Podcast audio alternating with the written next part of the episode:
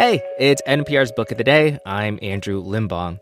There's something special about the relationship between siblings. Like, they're the only other people who know, in their bones, what it was like growing up with these weirdos who raised you. There's a shared language built around the things you know about your parents. But that's not quite the right way to say it, right? Because it's more like the shared language is built around the things your parents told you. It's a slight difference, but that difference is the basis of today's book, Black Cake, written by Charmaine Wilkerson. And in this interview with NPR's Kelsey Snell, she says that our lives, our identities, are shaped by the stories we pass down from generation to generation. Of course, who's to say if those stories are true?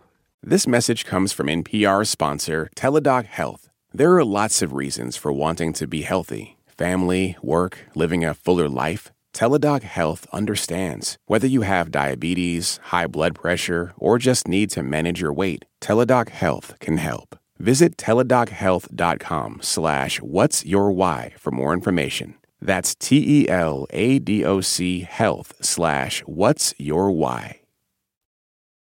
Eleanor Bennett, a widow and mother, concealed a life of heartache with half truths and lies of omission, but she did not want to take her secrets to the grave.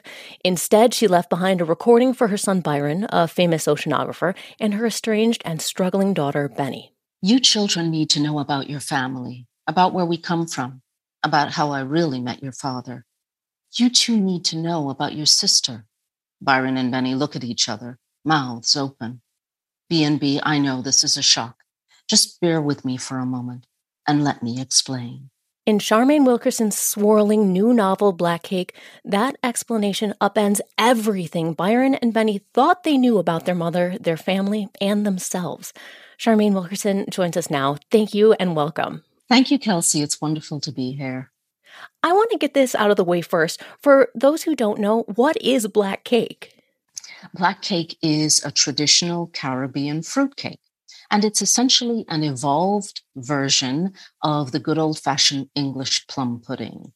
Hmm. So it's different. It has fruit that's been soaked in rum, dark brown cane sugar is used. So it speaks to the agriculture and tradition of the Caribbean islands, while it's really been uh, you know, taken from the English tradition. And that's part of the untold story of the black cake in the novel Black Cake. You know, it, it's that evolution and those relationships that I think really are part of, you know, the propeller of this book. You know, Eleanor Bennett's revelations just move the book along, moving us from the islands to the UK to California. So let's start with Byron and Benny and what they thought they knew about their mother. What did they think they knew before they heard the recording? Well, they knew that their mother and father had come from a Caribbean island, which is not named in the book. They understood that their parents had both met in the United Kingdom and then moved to the United States. Byron and Benny were born and raised in California. They were once inseparable. At the time that their mother dies, they haven't seen each other for years. There's been a huge rift in their family. But what they both have is a love for their mother and a memory of this rambunctious, athletic woman who was very smart, but she also had these quirks. She loved to surf. She loved MTV music videos. So, you know, she was just this unusual, energetic, charismatic woman. And she loved to bake cakes. And they're deeply estranged at this point, but they do have that, you know, that shared memory, that shared feeling.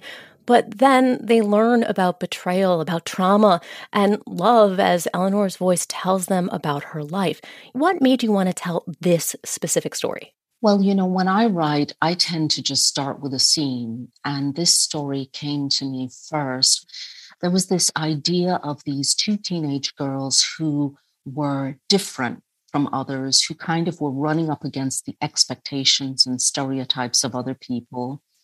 And I think that feeling that first came to me was the idea of who do you believe yourself to be? What's at your core?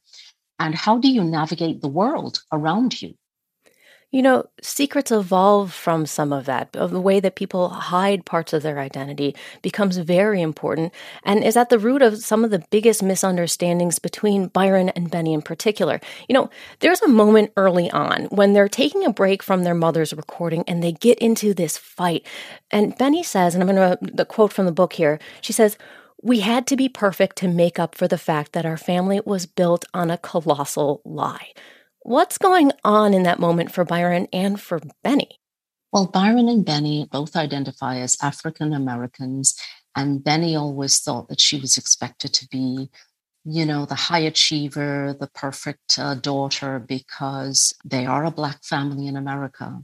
And she is beginning to find out that maybe her parents were so insistent on a certain level of achievement and also keeping some things you know, out of the public eye in terms of your identity and your lifestyle because they were afraid. You know, they had something to hide, but their children didn't know it. And so she's feeling a lot of anger because she felt held to very high standards. She felt that she was always disappointing her parents. And then she starts to think maybe this wasn't about me. Maybe this was about them. This story has so many kind of earth shattering revelations and changes to the way that, you know, Benny and Byron eh, relate to their own identities, to who they are. But near the end, Eleanor says to her children, you know, at some point in the recording, after all of these revelations about her past, you do know who I am. What point is she making about identity there? What she's trying to say is that even if the stories she told about herself originally in raising her children were not quite true. Even if they've learned things about where she's been, one thing hasn't changed. She is their mother. And she's trying to say something about the importance of love and the importance of relationships, that those also form part of your identity. Hmm. She's trying to say that some part of that never changes. And what she's trying to say is that they have not changed. Her children are still her children. You know, I walked away from Black Cake thinking about the hidden choices women are forced to make when the world fails them. I've also been thinking about all I don't know about the choices people I love have had to make. How do you think about the secrets that kept your characters from really knowing one another? Well, I think one of the things that, um, and and certainly this in my family, I think about this uh, sometimes it's when I was a little girl, I'd hear stories. Then, when I became older, old enough to hear mm-hmm. certain things, maybe I heard a slightly different version. And that kind of makes me think yes, you know, there's so much we don't know about our parents and the people who came before. And often we think, oh, our parents, they don't understand me. They've never been in love. They've never gone through this. They don't know what's happening. But what's really happening is the child is not necessarily understanding the parent. And, you know, maybe sometimes we don't know because, well, it's just not something they share. Our lives are built on stories. Our identities, our family histories are shaped by the stories that we are told from one generation to another. And they're also shaped by the stories that are not told. That's Charmaine Wilkerson. Her new novel is Black Cake. Thanks so much for talking with us. Thanks so much for having me, Kelsey.